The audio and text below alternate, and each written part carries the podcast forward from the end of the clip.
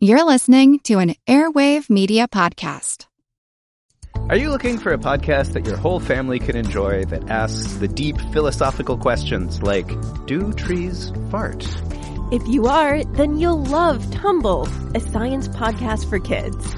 I'm Lindsay. And I'm Marshall. Join us as we explore stories of science discovery from butts to animals, dinosaurs, astronomy, and everything in between. You'll love these stories and you'll learn something new. Find and follow Tumble Science Podcast for Kids wherever you get your podcasts or at sciencepodcastforkids.com.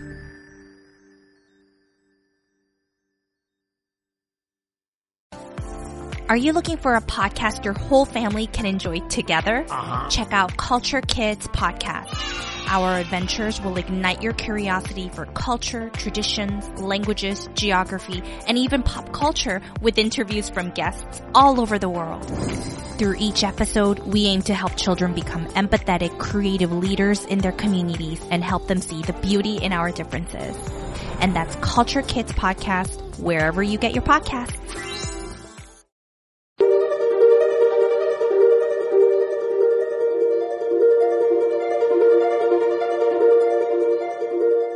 Over 7 million different animals inhabit our planet. Uh, specifically, Cat Ba langur is has a golden head, and sometimes they're confused for the white-headed langur, which is across the sea in mainland Vietnam. What can they teach us? And it was my first project. I fell in love with behavior. I fell in love with research. I fell in love with zoos. I fell in love with conservation. And so it's. Many species are in crisis and need your help in the Cat Ba region, these langurs were under threats of hunting and habitat right. loss, development, and then poorly regulated tourism. Mm-hmm. Join the movement at allcreaturespod.com. Welcome to the All Creatures Podcast. I'm Chris. And I'm Angie. Today, Angie, we're talking about our first primate. I know. I think you can see my smile yeah. through uh, the house right now. Yeah, I'm we're, we're talking about you today. To Angie's the, mm-hmm. no, the, we're talking about langurs today. Which almost kind of looks like Angie. I'm looking at a picture. I think so. That we we both have kind of wild Einstein hair. Yeah, so yeah. It, it, fits. It fits. we need to put a picture of Angie with some of this hair uh, on the website. We are talking about langurs. We're going to specifically talk about the Cat Ba langur. Mm-hmm. And Chris, I must admit, when I was going through all the different photos of these beautiful creatures, I actually did have a little bit of pull or gravitation towards some of the the infants, they did actually remind me of my son. Right. In yeah. some ways. Yeah, I know, I know. It's, I mean, primates. yeah. Your, your, instincts, maternal instincts probably were kicking Yeah, they were really, yeah, that, that oxytocin really was, uh. you're like, uh, more babies, more babies. You know, I think you're a little busy with, uh, your 15 month old. Yeah, no more babies. Yeah, 16 month old now. Yeah, so the, the Cat Ba langur, really focused on because I was contacted by yes, one of the conservation experts. Uh, yes, all of our listeners out there, please do the same. Yeah. Uh, it was very exciting to hear from Vietnam. Right, Vietnam, and he is head of the conservation project at, on the Cat Ba Island, and so we'll be doing our one of our first interviews with a researcher out in the field, and, and that will be playing later this week. And then you want to stay tuned in the episode because we're going to talk a little bit about the babies. You're talking about the babies and gravitating towards them, but they have this flamboyant orange coat. Yes, they're gorgeous. Yeah, and so why? Why why would this animal that wants to hide from predators have this orange coat? So when the parents have a black coat with yeah. a lighter head. Lighter head, right, right. So the cat ba is one of the most endangered primates in the world. So I think that's kind of why we wanted to talk about it today. And there's only about 60 of them left in the wild. So their their population's plummeted. It's a little right now somewhat stable, but still faced with a, a lot of issues because they're isolated on this island on Vietnam. And there's a lot of human pressure and some poaching and stuff going on that we're going to cover today. The cat ba, kind of what just we like to describe the animal in the beginning, and this one is just really cool. And langurs, we're going to kind of talk again the difference between New World and Old World primates, or specifically monkeys but the langur is an old world monkey, and they are the, the specifically Cat Ba langur is has a golden head, and sometimes they're confused for the white headed langur, which is across the sea in mainland Vietnam. So they're not the same. They're they're two different species. And they have also been called the golden headed. Right. Yeah, because their their coat. So their coat, their their top of their head is kind of like in a triangle with their hair, which just is like really me. Cool. Yeah, which is just looking like Angie today. and they're a slimmer monkey with these really long tails. They that golden coat, you know, stretches or that golden top of their head stretches all the way down to their shoulders, almost like a, a Shoulder, cape. like a Yeah. shoulder pads. Yeah, like shoulder pads. It's really cool. It's a really cool looking uh, primate, and that peak, that that that widow's peak or whatever you call it, is just really cool. So, you know, and I, and I think they're a good species to talk about langurs, right? Yes, Chris, I'm really excited today to be talking about langurs or even monkeys in general. You might ask, be asking, well, why should I care about primates? Uh, living here in North America, where Chris and I are from, although Chris will be moving to New Zealand soon, and there aren't any primate Primates, species just there. So for for those of us that don't live around them or near them, I mean, why should we care about them that either live, you know, in the old world over in Asia and Africa, or in the new world in South America? And I think the key number one reason is diversity, right? And we've touched on that in other parts of the podcast.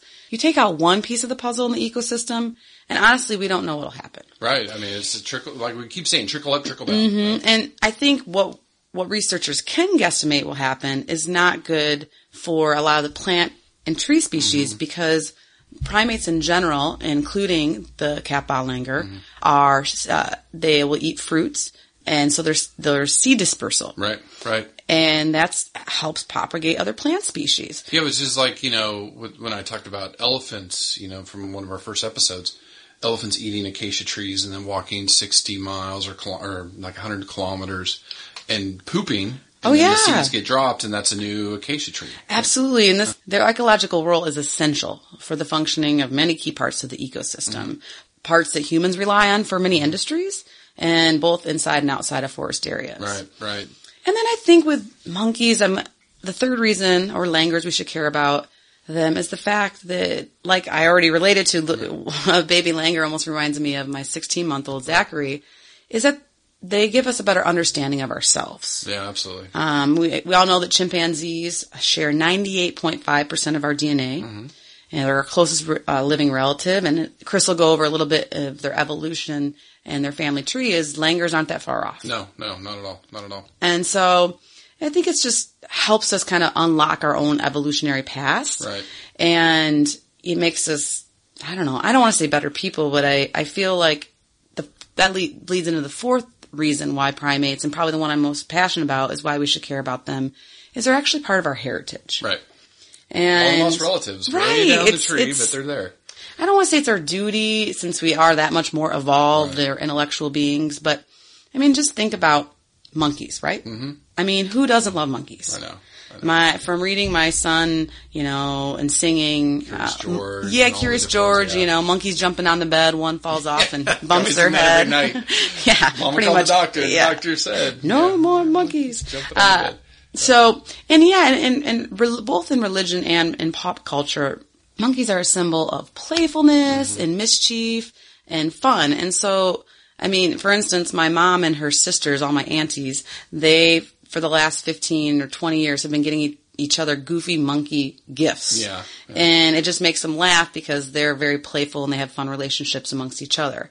And so even though a lot of people haven't either seen them in the wild or maybe not even seen them in, in a local zoological institution, we just love these guys. Yeah, we love them, and it. I think it reminds us a lot of our relatives too. Mm-hmm. And so you know, when I see my uh, my brother and my sister, and uh, you know, they're all monkey. they're know. all, or, oh my gosh, my, oh my gosh. Yeah, like I said, my toddler right yeah, now. geez. exactly. Yeah.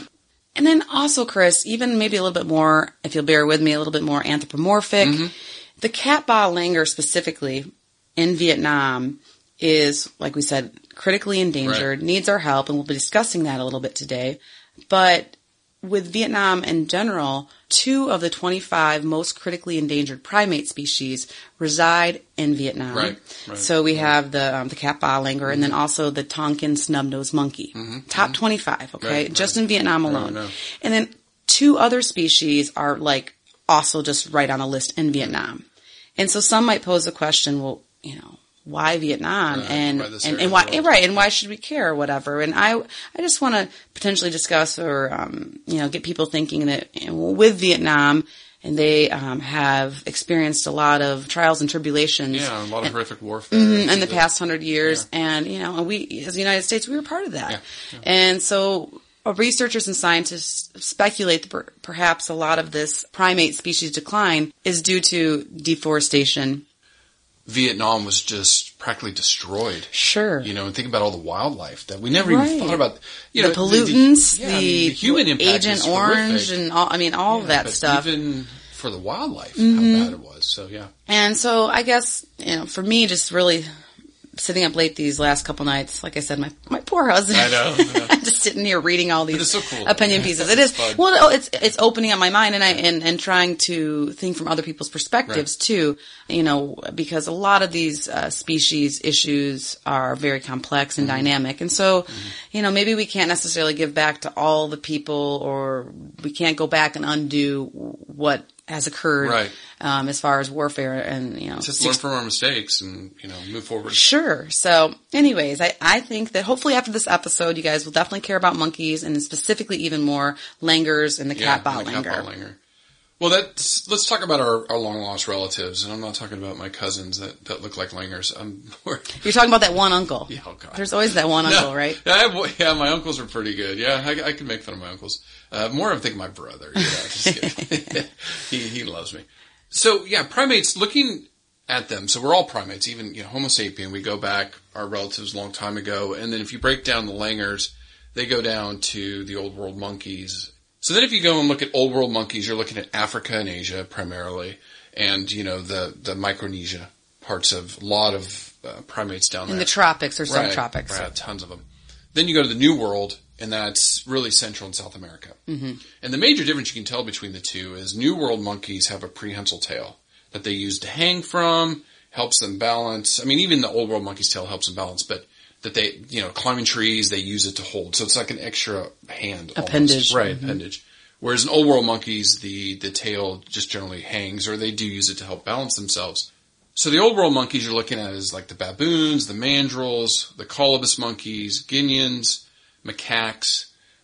Now the mangabeys I have a special love for these guys because my wife, you know, Ash, I know we said Max, the clouded leopard, her other favorite love. So I know I'm like 10 on her list. I think you're more like 12 or 13. Yeah, the longer we do this podcast, Definitely the honeybees up above me now. But uh, there was the black mangabeys at the zoo that she just loved working with. And one specifically, Micah, was like her boyfriend. her a charmer. I bet he was just oh a yeah, charmer. like he loved her. Like anytime. Aw, I mean, so you know, they knew who the, the keepers were, and she just loved Micah. So Micah and Max were I think everything with M.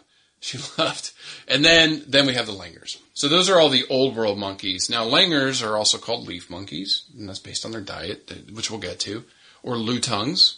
So Yeah, it's a that's new word. Yeah, yeah. And so they're all from the uh, the genus Trachypithecus. nice, Yeah, Chris. I'm practicing. Good. Big words. Again, located, so langurs specifically are located in Southeast Asia, Northeast India, Southern China, and Sri Lanka. So that part of the world is usually where they're at. And these monkeys specifically are, are more tropical. So they don't like it where it's cold. They, they want rainforest where it's more warm uh, for that. And they're strictly herbivores. So whereas some monkeys, and I know we'll, we'll cover many primates over the next few years, but, you know, they don't eat meat. Right. You know, strictly plants. And in fact, they're, even if you want to get more technical for all my nutrition dorks out there like Mm-hmm. Yeah. myself, they're considered folivores. Oh, that's right. Yeah, yeah, yeah, yeah. Yeah, so a fun word, which basically just means they eat foliage or Yeah, leaves. that's. But they will, they will eat some fruit too. Right. Yeah. Mm-hmm. Oh, they love the fruit.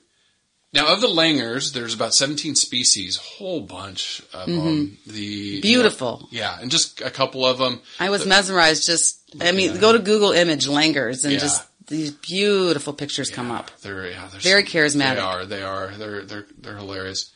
The uh, the purple faced langur from Sri Lanka. See? the Java I'm talking langur about. from Java. Indo-Chinese lutung from Thailand and Vietnam. Dusky leaf monkey, the Gee's golden langur, and then I know one you worked with and one I got to to mess around a little bit with too. You know, or, or my wife got to to help raise an, an orphaned one was the François langur Mm-hmm. from China and Vietnam. Yes, also very endangered. Right, right. Another one that's in trouble. Now, primates. So that that's kind of setting the stage for langurs. Quickly, I, we could sit here and do an hour podcast just on primate evolution. So let's do the two And minutes so- or less. Right. And someday, Chris, I will allow you that pleasure No, no, no, no. no. as a side podcast that five people will listen to. No. I find it fascinating, but I No, again am a physiologist It is. and you know looking at this. But if you kind of break down primates, there's us at the top, right? Homo sapiens, humans. Then you have the great apes. So there's the chimpanzees, which is more like my brother. Then the gorilla, and then the uh, the orangutan. So then you have the lesser apes, the gibbons, which That's one of my personal favorites. they're awesome. And the crazy calls. Can you do a gibbon call? Beautiful calls, and I can do a gibbon call. Challenging you. I know. I, no, no, I can do one, but here I will save it for my husband. He does a much better one. He's a true. Okay. Um, that's how a lot of zookeepers talk to each other when they greet each other, and they haven't seen each other in a while. So when, I, he, when he- when he comes home at night, what? Chris, I wish he did. All right.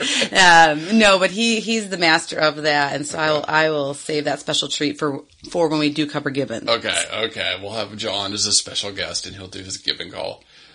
Then you have the monkeys, so the old world and the new world monkeys, and then fi- the final group in primates is the prosimians. So lemurs, some of the uh, the other ones that are that are kind of way out there. Going through primate evolution again, trying to give you the the Cliff Notes version. Langur split about three million years ago. Oh wow, Yeah, that's so- much longer than I would Yeah, have they've expected. been around for, for yeah. quite a while. If we go way back, way back to primates, we all looked like tree shrews. That's Oh, kind of that's so adorable. Yeah, I know. It's a long time ago, 60 million years ago. Small? Yeah, very small. You know, looking at mam- mammalian evolution, they think goes back to the Triassic period, so almost 160 million years. Long time that we kind of evolved or lived near dinosaurs, and then once they all went extinct, that's when mammal- mammals took off. But for specific primates, you know, they, they kind of go back 60 million years ago, these, these tree shrews. And then during the Eocene, 54 to 35 million years ago is really where we see primates take off. Again, the first primates really look like like lemurs, not langurs, but lemurs, which are from Madagascar. Right, everybody can recognize them. The striped tail. Right. Yeah. The The big eyes. ringtails. Yeah. So they they go way back. They're the first primates, and they're popular in, in movies like the movie Madagascar. Sure. I think the movie Dinosaur, anything like a dinosaur mammals, they show lemurs for some reason. But yeah, so they were some of the first primates, even though they weren't around during dinosaurs. But and then primates b- bounced around North America, Europe, Asia. That's kind of where they they, they went all around. Over there. the land bridges and whatnot. Right. Yeah. So that's how they moved back and forth, and then eventually getting down to when the old world old world monkeys and the new world monkeys diverged about 35 million years ago. Okay. And again, mitochondrial DNA. We're doing a lot of this that we can trace the lineages of primates. We diverged humans about 23 to 28 million years ago. Still a lot of debate in science. They're finding new fossils. Sure, it seems like every month or so there's a Oh, yeah. cool new discovery that like my helps. favorite, like we talk about at the New York History Museum, they have Lucy, which is one of the most famous ones. Mm-hmm. I know, I still need to see her. It's Oh, on my it's on my bucket list. Like Lucy, you know, she she was like a monkey slash human. So really, really cool uh, from that. So that's when when people diverged, and then again, Langurs diverged about three million years ago. Now looking specifically at Cat Ba, they think it crossed a land bridge over to the island, and then that water receded at the end of the ice age about twelve thousand years ago. and then still they a long time. Mm-hmm. Yeah, they've been there for a long time. Now, Cat Ba Island is again off the uh, the northern coast of Vietnam Yeah, in the Gulf of. Tonkin. Yeah, northeastern in the Gulf of Tonkin. It's a pretty big island too. It's it's 260 square kilometers or about 100 square miles. Sure, and lots of little uh, little islands around there, and it also includes the Ha Long Heritage Right, Site, which is really we're going to talk a little bit about popular Yeah, and be beautiful. beautiful Yeah. part of Earth. Yeah, I really since I'm moving kind of that part of the Earth, or getting closer to Vietnam. I'll have to visit. sure. Yeah, you'll get to you'll definitely have more opportunities, cheaper tickets. Right. Mm-hmm. And then so just looking at you know these animals on, on Cat Ba Island and and then just general that part of the world, you know, what's kind of some of the history with them and humans? Well, and I think that there is a lot of history with humans um, in the past, and of course in the present, and in general with all, all these species of monkeys. I mean, once again, we we do we see them in literature, in art, in religion, in um, in folklore. People, in some cultures worship them. Uh, in Chinese, they're in the zodiac calendar. Right. And for many people, they're a food source. And then even more recently, and then even outer space, Chris, think about That's that. right. I, That's right. I mean, these guys have really, our history with them is just very intertwined, close knit from, you know, a long time ago, of course, Right. from cave paintings to, to now in pop culture. Yeah, I know the uh, the first American in space was I mean Alan Shepard, but the one that actually went before him was a chimpanzee. Exactly. They launched him. Mhm. And so I just think that, yeah, I think that I don't have an, I mean, that could be a whole podcast of why monkeys are awesome or Yeah. primate species in general and what they've done for us. And so, you know, um, it's good to focus on what we can do for them. Right. But more specifically with, with Cat Ba langurs, there has been, um, a big movement recently to help save these guys because they were, Yeah, again, another government to applaud Vietnam. Oh, absolutely, Chris, and and all the international collaborations. There's a big, uh, uh, big uh, zoo in Germany that helps support a lot of this research. So they, you know, realized that these numbers had plummeted in, since the 1960s, and most likely due to poaching for either body parts for the black uh, black market. Again, our Mhm, favorite yeah, our favorite medicinal mes- medicine, which oh my god, I just need to ship over lots of Oh, I know. So there was that, and then there's also was poaching for meat. But yeah, no, the government took a hard, fine line stand, and then um, I think back in uh, 2000, early circa 2000, and then since then with projects like the Cat Ba Conservation Project, which we'll be touching on today, have really you know helped the numbers go from 50 to at least now we're in the 60s, and they're a lot more protected. And it's not perfect, and we'll we'll talk about that later. Of course, there's still some threats. So yeah, still some pressures and issues. But langurs, yeah, I mean, so langurs, depending on what region they're from, they can go from being poached or hunted to actually even being worshipped. Um, so Hunaman langurs, I'm probably saying that wrong, are sacred and worshipped in India. So uh, they are actually named from the Hindu god for monkey. right, right. And if you can Google or maybe Chris will put on the show notes a picture of this beautiful langur. It's gray with a little bit of white, but it has um, black, uh, prominent black hands and face. And so the story goes is that they believe that Hunaman, monkey god, is said to have burned his hands and face while rescuing a woman from a fire. oh, that's awesome. And so therefore they're sacred and they believe that that's why their hands and face are black. And mm-hmm. so depending on the culture, there's definitely a rich history with, with humans and langurs. Right, and I, you know, you see a lot of videos from that part of the world, and maybe it's India, but you know, probably parts of Thailand and maybe Malaysia, but you know, humans living side by side with a lot of these monkeys. And and there's pros to that and there's cons to that. And some of the cons to that is sometimes they can be seen as pests, or there's of course monkey of langur human conflict in agricultural regions and whatnot. But uh, you know, a more recent kind of interesting story is in New Delhi, uh, the municipal corporation actually hired 40 young men who can mimic the call of langurs. Oh wow, Isn't that yeah, that's really cool. they did this because langurs are natural enemies of smaller uh, macaque monkeys. Macaques, yeah. And so they're almost they're like scaring them away. And historically, there's been some of these langurs kept as pets to Mm-hmm, do this. Um, but they um, once again, the government in New Delhi wants to move away from that, and so that's where they're hiring and and of course in, increase their employment rate. Right, right, So right. they hire Mimicry, the, yeah, yeah. So I mean, I think that once again, there's just this very rich history of people and monkeys, you know, working together, and then and then some conflict, but also trying to always look for resolution. right, right, And yeah. the, the ba langur is a good example of people coming together to work on a saying, resolution. hey, we're gonna we're gonna fight to save this species Mm-hmm. and and learn what we can with it, right? Because a lot of you know, there's, this is what is so amazing about doing this podcast is what I'm learning is about all the work that's going on around the world that I really want to hopefully we can shine a light on and say look what look what this little corner of the world is doing for this species. And you know we, we we talked about you know maybe not the honey badger but we're talking about the Amur leopards or we're talking about Przewalski horses came back, California condors came back. Now we're talking about Cat Ba langurs you know what people all around the world fighting for these creatures and it's just amazing it's great Yeah, it makes me excited to get up in the morning and and very hopeful too. Right. And you know, looking at my two young boys, being like, okay, like there's there's a lot there's of a lot of you know, fighting. and if and if animals aren't your thing, there's a lot of people you can help or insects. I mean, so there there's a lot of of good to be done in this world, and a lot of people trailblazing the path for us. yeah i'm sure they're learning a ton about this Cat Ba and how to how to do that now just to kind of jump into their life cycle they in the wild males don't live quite as long as the females they only live to be about 18 so and the females live to be 30 and i, I don't know they, they, we fight more Maybe you guys might heart be, disease, yeah. suffer stress. Yeah. I don't know. Why do guys not live as long as women? Now, in captivity, again, like a lot of these species, they, they live longer, uh, can live into their 30s.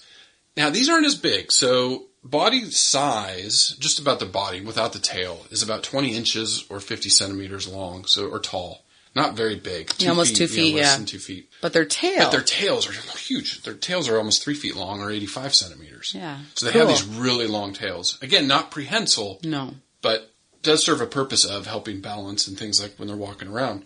Now they can weigh up to 30 pounds or 13 kilograms. So again, smaller, smaller monkey, monkeys, but have excellent eyesight and hearing, which, you know, we do. I mean, as humans, we have very good eyesight. They have really good eyesight. Maybe not as good as the reindeer because we can't see ultraviolet, but again, some, some predator avoidance stuff that, that they've had. Now, what was cool was finding some papers on like what other mammals are there because I was interested. I was like, okay, so we're we're talking physiology with these animals. What do they have to fear? Now, I know in you know mainland Asia, there's the leopards, the clouded leopards, the general leopards, tigers. There's predators for Absolutely. these monkeys, right? Mm-hmm. But for the Cat Bas specifically, not they're on an island Yeah, on there's not a these, lot. and it will show some pictures on the on the show notes. But these huge limestone cliffs? Right, they're really pretty. It's so oh, pretty Oh, it's looking at this breathtaking. place. Yeah. So there, but they did do, you know, I did find a paper that talked about Cat Ba and some other mammals on there. So there's shrews, bats, rats, squirrels, porcupines, which is cool. Yeah. Leopard cats, and then the muntjac, which is one of the smallest deer in the world. Then there was one, like I'm thinking predators, looking at that, there's the civet, Oh yeah. That's- which we gotta do. I, we gotta do civet. It's such a weird animal. It's like a fox, cat, mongoose, otter. oh, there's mix. They're neat. Yeah. They they're crazy. They were at the um, the zoo that I, I worked at, Yeah. and so they were always fun to to kind of go check out. like a crazy predator, like between them and the fossa from uh, Madagascar. So yeah, that, that's a really cool, cool one. So not a lot of predators for them. Now the the cat ba, as Angie said, in the '60s, or as you were saying, you know, 2,700, and then just this plummet over 40 years. Now again, Vietnam, the war in Vietnam probably had something to do with that. A lot of stress, Poaching, hunting, yeah, just people trying to survive and a really- deforestation, yeah, horrible, horrible uh, decade time, for them. hmm pollution, perhaps. Right. So that they drastically went down to 50, and then the Vietnamese government said about in 2001, "Hey, we're going to save this species." Yeah. They they started to grow. They did have a poaching incident that they lost some animals, but right now they're around 60, 60 animals, and you know once we do our interview, we'll kind of get an updated count on that. They did say that this year in 2017 and this this episode is going to air early 2018, but at the end of 2017, they had eight babies this year. Mm-hmm. One died, which unfortunately happens in the wild. Mm-hmm. But that's pretty good. Seven. That's good. That's good news. Yes, yes. Yeah. Well, and so Chris, historically in uh, in the Cat Ba region, these langurs were under threats of hunting and habitat Right. loss, development, and then poorly regulated tourism. Mm-hmm. And then, of course, because they are these islands, and there's this fragmented populations in different parts of the island that cannot get to each other easily.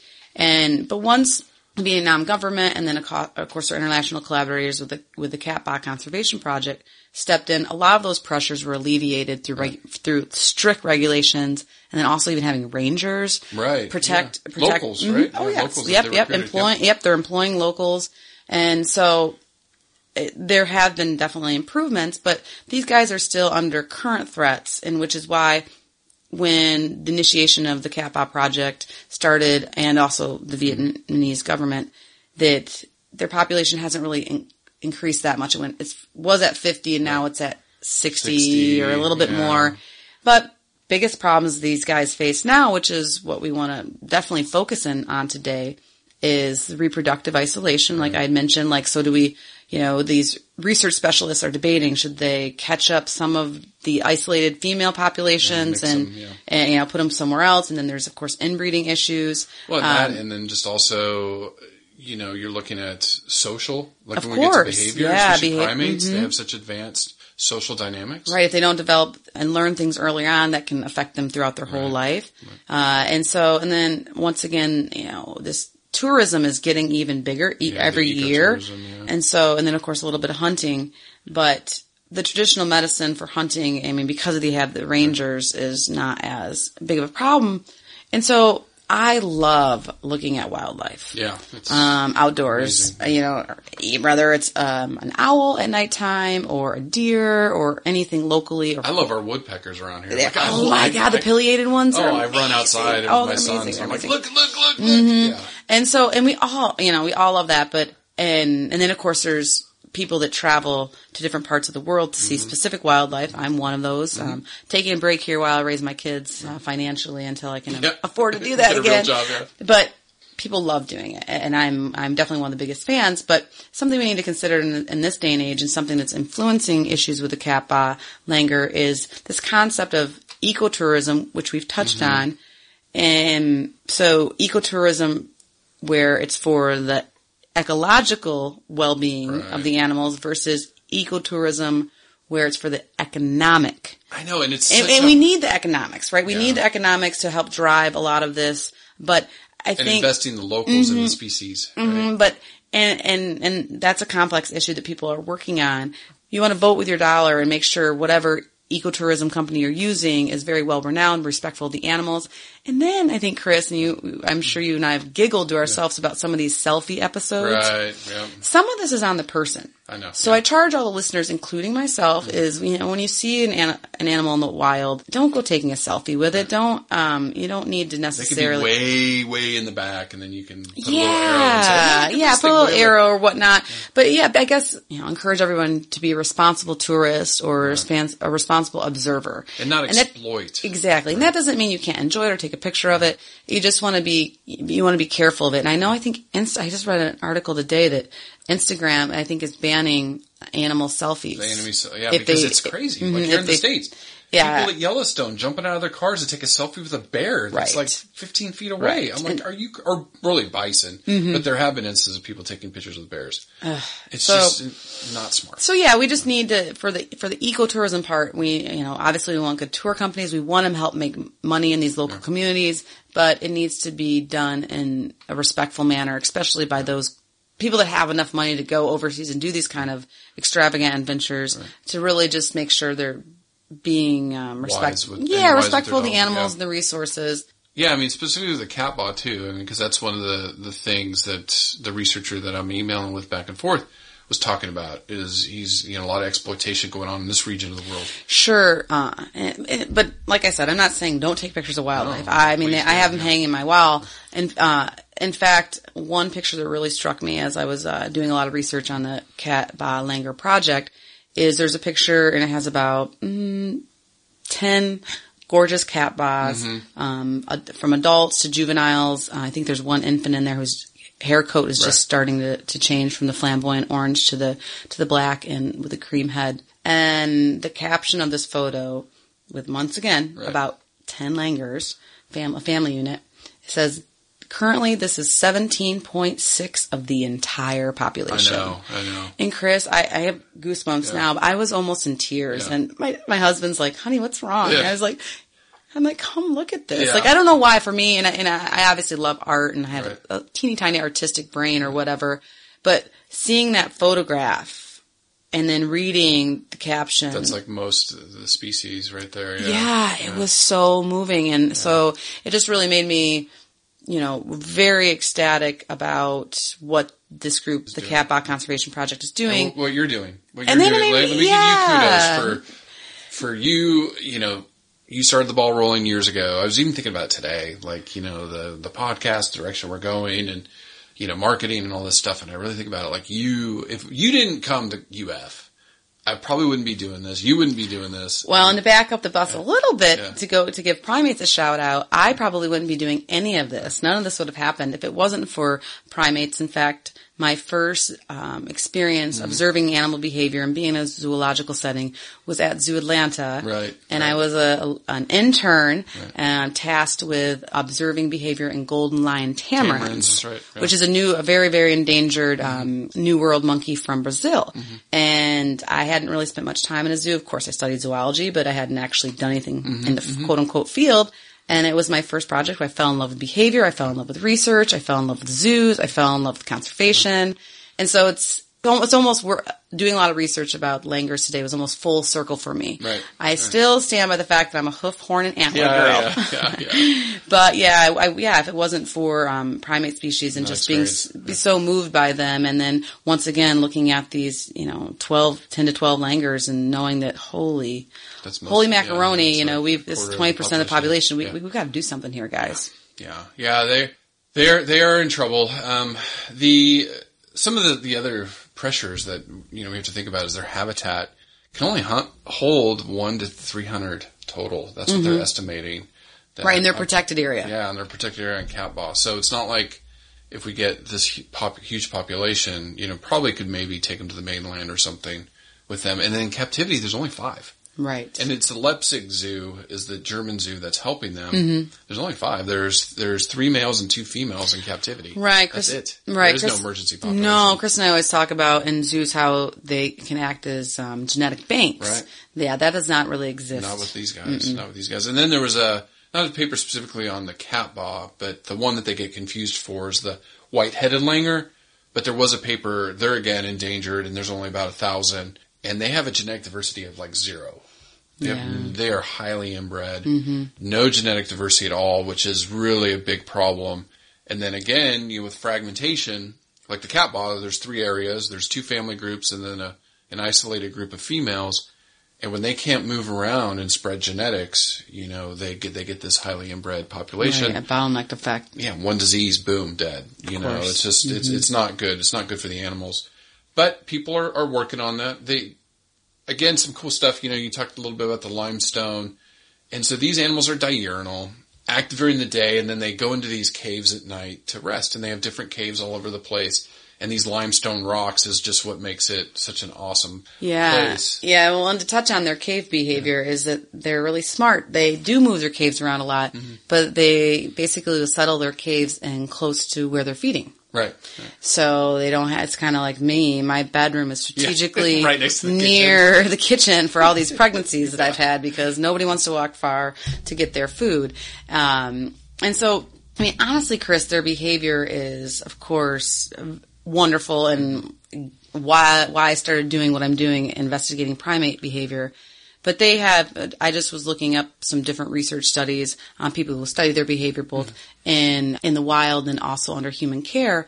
And each ethogram, and so for listeners out there that aren't familiar with an ethogram, this is my behavior plug. you ethogram is just a fancy word for a list of behaviors mm-hmm. that researchers will look for when they're monitoring behavior. So standing, sitting, eating, defecating, um, breeding, whatever the behavior is. And so, but I was looking a lot at trying to remember my old ethogram from many, many moons ago. So a lot of behavioral categories will just include social. They're obviously very social. They're primates. Right. And affiliative behavior, which is a fancy word for like friendly behavior. Loving. Loving, like grooming will fall, often fall into that. Um, primate species are known to groom each other a lot.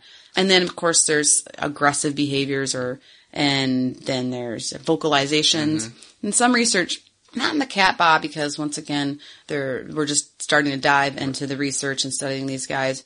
But in other Langur species, the François Langur, they've been recorded to do over 20 vocalizations.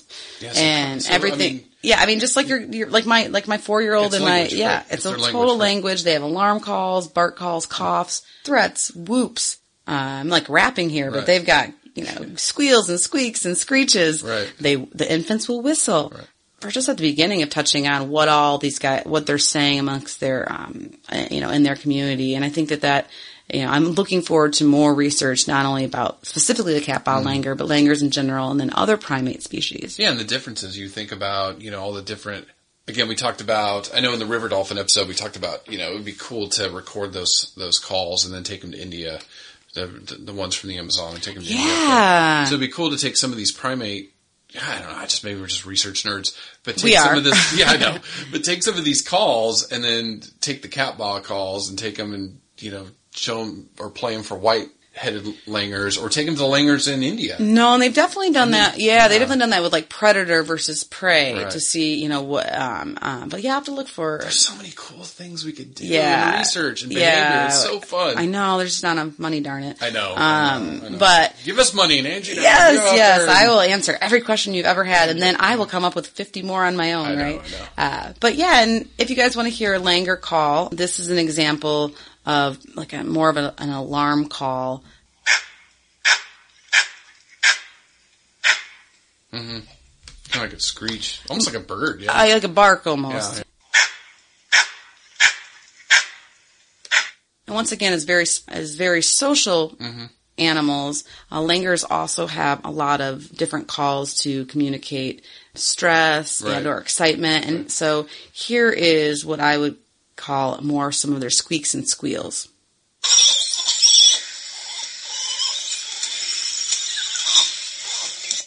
It's just crazy how different those those are. The barks Mm-hmm. versus the squeals. Yeah. And Chris, more specifically with Cat Ba langurs, there has been some research on their time bu- budgets using an ethogram, and researchers have shown that about 60% of their time they either are resting or foraging or socializing. Right. And that will actually change summer to winter, probably depending on um, their food availability Right, to help them yeah. conserve energy. Yeah, yeah, and they don't want to spend a lot of time moving around, and plus, they you know their areas aren't as big as they probably could be.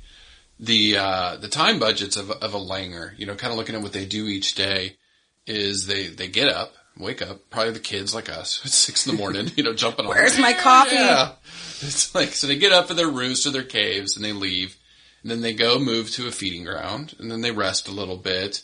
And then do some Yeah, I don't- I don't do feeding. that. I don't- I don't get to do that. We get we go FYI. and go until bed. Uh, then after the morning feeding, then they'll go to a different feeding area. So they'll move pretty long distances and rest a little bit during the day when it's really hot. Once again, Right at noon. don't get to do that. No, no siestas No, no for us. siestas for us. Then they do some afternoon feeding. Now I can get behind Yeah, that. yeah. I definitely always do afternoon snack attacks. And then they go to their cave to, to rest for the night. So yeah, pretty good schedule for them. And like you said, they, they can spend, you know, up to 50% of their day eating. Depends on, on food availability. Mm, Yeah, summer or winter. I mean, Vietnam summer or winter. Which right, is, which isn't going to vary a lot, probably. No, it's- you know, leaf eating, uh, but uh, again, strictly vegetarian. So fruits, roots, shoots, seeds, some grass, some flowers. They they kind of varies their diet. Now, what's interesting about the the Cat Ba and the langurs in general, they don't have cheek pouches.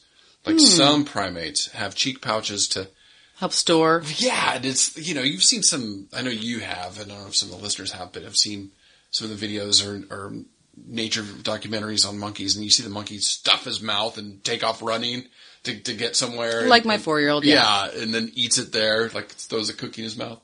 So they but they don't have those cheek pouches. They they don't. So they they don't get too far probably. Yeah. with the food. And this is really cool. Different physiology, you know, compa- especially compared to us. Angie, these guys are like cows. They ruminate like cows. That is so cool. I know, I so who would, I mean, before the, before I started reading about langurs, if somebody was like, oh, langurs and cows are a lot alike, I mean, I would, yeah, yeah. I would not have believed it Yeah, they until I started looking into some of the literature. Yeah, they have these multi-chambered stomachs like cows that have specialized bacteria to digest all these leaves, these foliage sores or whatever you call them. I mm-hmm. think Folivores, yeah. yeah, folivores, those things. But yeah, I was like, oh my god, I didn't realize that. that They're they- very specialized. yeah, mm-hmm. like we, you know, we have our one stomach, and there's we know many species have one stomach, but these guys have, have totally the sacculated stomach. I thought it was awesome. You know, the geeks and us got really excited, and what's hilarious is obviously you need all this bacteria to break down the the plants and stuff, but then they can burp too. so cows burp. Yes, of course, Cows of course. burp. They ruminate. So plants for them are made mostly up of fiber. So they need this rumen and this bacteria to break that fiber down and produce nutrients that they could use. Mm-hmm. So that's why they have these these sacculated stomachs. Now, also, you know, with the energy and developing, you know, one of the things they need, especially like I was thinking of you with being a mama, is reproduction and supporting baby, right? Absolutely, yeah. I mean, reproduction is very costly energetically. Mm-hmm. In fact, sometimes sometimes I wonder why, like, It's why we do energy, it. It's like I know. mentally too. Yeah, yeah. Sometimes I, sometimes on a long day of being a mom, I'm kind of like, why, why do we do this again? Oh God, go to Um, bed, kids. Just yeah. go to bed. But, but yeah, from a physiological point of view, um, it is, it's, um, reproduction is very costly. More, of course, a lot more on the female with Oh, actually, you know, with, yeah. with carrying, with carrying the offspring, then of course lactation Right, yeah. and mammalian species. But yeah, so it's very important that they, they are, I mean, where they've evolved, they've needed to become pseudo ruminants or Mm-hmm. whatever they're considered. I don't know the technical term with these sacculated stomachs to gather as much nutrients from these leaves, which are probably Right. poor in nutrition, to get as much nutrients as possible. And from the re- reproductive point of view, male Cat Ba langurs are going to ad- become mature adults around four to six years old. Mm-hmm, They probably aren't going to be a super successful breeding male until a little after that because of competition. And kind of interesting uh, in Langur species, males will practice infanticide. Right. And what that means is it's the uh, Yeah, it's horrible. I go back to the. I think we talked about it during the leopards, and lions going in, Mm-hmm. yeah. and so in um, so the males do this right, to kind of like the lions, to to get the girls to come back in and, and want Sure, right. Without an o- without an offspring nursing, it'll help get that estrus cycle going, and then the, and then that dominant male can breed again. And it has you know it has been re- recorded, and it's not often that common in a lot of primate species, but Yeah, more I've so. never heard it in primates. Mhm, Yeah, yeah, so more so in the Langur, and males will def- fiercely defend his females, and so maybe that's. Uh, as far as behavior goes, maybe that's one of the reasons why males don't have such a Long lifespan. a long lifespan in the wild. And and then females on the other side will defend their resources too. Right. And so it uh it's just probably some of the strategies they've evolved in order to be you know on each side to be reproductively successful. Right. And now, Chris, females are going to mature around similar to males, around four to six years of age, and they are going to give birth to a single offspring typically. Yeah, how long is their gestation like? It's about, and uh, from Langur species in general, it's about six to seven months. Okay. And I think in the cat Still pretty long Oh yeah, it's a good mammal, commitment. yeah. And and from the for the ca- Cat Bas specifically, I think it's about two hundred days. Okay. okay. And they aren't necessarily seasonal Mm-hmm. as far as their cycle goes. Or we don't have enough data yeah, to. I we don't really have enough data. Mhm, we don't really have. Yeah. yeah, we don't really have a ton of data on it, but we do know that with, especially with um, like the Cat Ba langurs, the births are they do have they do give birth all year round, but they're going to peak in February. Okay. And so the other thing that might not help these guys out as far as rebounding their population numbers is the females are going to give birth about every two to three years. So that that boom um, in ba project that we've seen where there's like eight or seven births Yeah, this so year, if you look at there might mhm, there might not be as many next year. Yeah, just to jump in, I mean, since 2001, they have definitely gone up. Where they in 2001 they had one birth, mm-hmm. and then, like I said, this year they they had I think eight, and then one passed away, so seven. But that has definitely been going up since then. You know, in 2008 they had two, 2009 they had four, 2011 they had five, and then they peaked in 2015 with nine. But again, some have died, right? I mean, that, that's part of the nature and whatnot. But definitely, you know, if you look at overall birth rates since they have stepped in and since they've Mm-hmm. The regulations right, and this- research. They have had 66 babies born since 2001, and 34 of those have been in the last four or five years. So it is a good, hopeful uh, story potentially of what um, regulation and a little bit of research and a lot of collaboration. I don't want to downplay efforts. Tell me about the young, like you know, maternal care and stuff. Since I know you know you're a mama. I am a mama, and that's I said like looking at these infants, I was like, like I said, oxytocin. Oxytocin. Thank God I wasn't. I'm not lactating anymore. Who knows? My shirt would have. My shirt would have been wet. But yeah, no, seriously. Um, I they uh, they're really neat. They're beautiful. But Chris, actually, uh, regarding the Cat Ba, we don't know a ton about infant and juveniles in the wild. And that's why the cat ba conservation research project is is lear- trying to learn more about the little ones and to help their survivor surviving rates go up. But and it's because it's unclear how long they nurse. They think maybe 18 months, but they don't really know, or how long mom, mamas lactate. And they also have documented that uh, some of the nursing may be more for comfort and social bonding than actual nutrition once they age, which that's been observed in other species. So tell me about these special coats. Okay, so what's really, really striking, and you have to go to our show notes, these infants are flamboyant Yeah, orange crazy orange. like yeah. gorgeous orange, or kind of almost like joking orange. Yeah, yeah, yeah, right. like- if you yeah. will, um, where the you know the adults are going to have like a cream colored head and shoulders, Mm-hmm. and then a black body for the most part, and so it just doesn't really make a lot of sense, or they they really stand out. At least if you're a researcher or taking pictures of them, you can really tell where the infants are Right, right. and what they do. Um, but researchers still don't know. This is, you know, like I said, these guys can't go extinct without us finding an answer. Stuff out, yeah. Oh, why? Why would they evolve this this mechanism? It doesn't help them hide from prey. No, no. Right? Um, but scientists believe that I think the color distinction makes it easier for the whole troop to identify and look after the infants. Right. So it's easier to, to see because I mean you're you're in a jungle. Mm-hmm. You're in heavy fol- foliage. Right, and what's you yeah. and what's really cool about langurs is they practice this behavior called allo mothering. Hmm. So a lot of them are aunties, even if they're not yeah, related. yeah, yeah. So they think that maybe the orange coat helps with that behavior Right. of oh I you know I want I'm a, I want to take care of you because there's this beautiful little orange thing. Baby, yeah. yeah. Mm, So, but they still don't know for sure. That's just their their best theory. speculation. Oh, yeah. well, so. we need more money to do more research. So Mm, But they think that, and so this brilliant orange color is going to stay with the infants until they're about four months of age. And then the, the fur will slowly start to darken and res- back, yeah. resemble more of what the adult looks like. okay, so like a sub-adult. Cool. Yeah. Yeah. So some organizations, you know, let's talk a little bit about this Cat Ba conservation project. Right, Chris. So the Cat Ba Langur Conservation Project, it can be found at www.catba, so that's C-A-T-B-A, Langur, L-A-N-G-U-R. Um, probably my Michigan accent, I'm saying Langer. Yeah. Yeah. but anyways, catbalangur.org. And what this group is, it's a collective of scientists and conservationists that have um, mostly funded out of out of Germany. Um, a few zoological societies there have worked together locally with the Vietnamese and the government to basically create this protected land. Some on Cat Ba Island and then some on the mainland.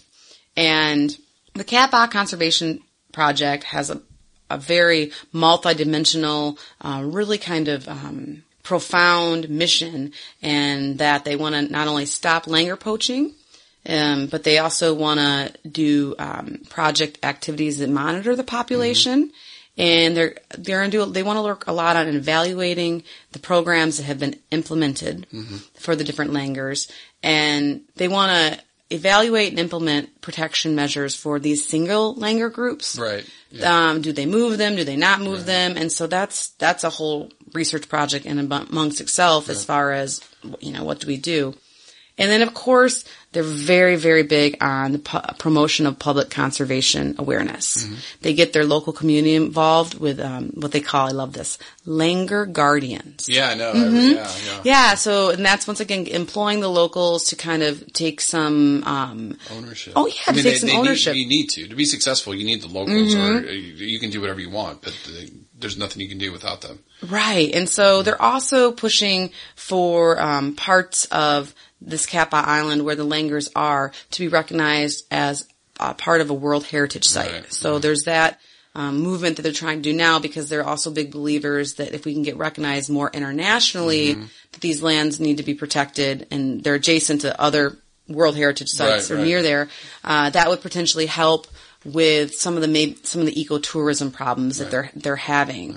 And so they're being nominated. I don't know if you can vote for them or who, who Yeah. votes for the World Heritage Sites, but you, you definitely check out their uh, their website and also please please listen to Chris's interview with um, the the one of the directors of the project over there in Vietnam. I think I'm very excited for that. We're going to learn a lot. And then organization that I want to highlight second today is a group that's really near and dear to my heart for so many reasons. We talk a lot about um, the group in general, the IUCN, Right. the International Union uh, Conservation of Nature. Nature, yeah, they're amazing. The Mm-hmm. IUCN Red List is something. If you if you have an, any idea on any species, you can Google IUCN Red List, and there's a list of any species that they've they've evaluated, and there's a lot of great information on each species. So And so even more specifically, they have an IUCN primate specialist group. I don't know how, if you guys are hiring, I need a postdoc. Uh, but they can be found at www.primate-sg.org. And they also have a Facebook page, so go like them and check them out.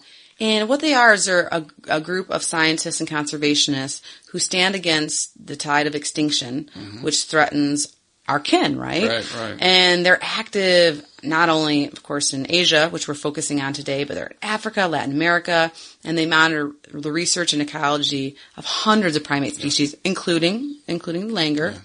And they work on behalf of all of these and other primate species by supporting, they do the field research Mm-hmm. and they do conservation measures and then they do the key, which is educational programs. Yeah, yeah, and I think it's they do a lot of networking too. So it's Yeah, they're kind of so our eyes and ears. Yeah, they're kind of the umbrella organization. or one of them. So yeah, check them out and, and in general, check out the IUCN. But yeah, I'm really pleased about, I mean, and the primate specialist group gives us a lot of information and they're really fighting hard for primates, which as far and you know, as mammals go, they're one of the more threatened taxonomy groups. Yeah, I know that's crazy. Mm-hmm. Yeah, it's yeah. So the lot, a lot, and we'll definitely be covering more primates in the future because they're amazing. And, And stay so tuned for my gibbon call or my Yeah. husband's gibbon call. many- that would be I'm going to go home and work on it, homework. Yeah, yeah. So just for us, you know, thanks for for our Patreon supporters so far. We, you know, a quarter of all the uh, 25% of what we get off Patreon, we're we're donating to these groups we highlight each week. So, you know, if you haven't, you know, go check us out on Patreon. But thank you. You know, your support's really going a long way to help grow our podcast, grow our audience, and get better. You know, we're going to eventually get better equipment and hopefully sound better on the microphone. La la la la. So Is that even possible? yeah, no, no. So thank you, thank you for those that support us, and uh, thanks for listening. You know, it's, this is this is great. You know, we really love it. So thank you. Yeah, thank you. And let's keep the conversation growing. Uh, send us your favorite species you want us to do, and we'll try to uh, do our best by them. Yeah, take care. Bye bye. Listen, learn, share. Join the movement at allcreaturespod.com.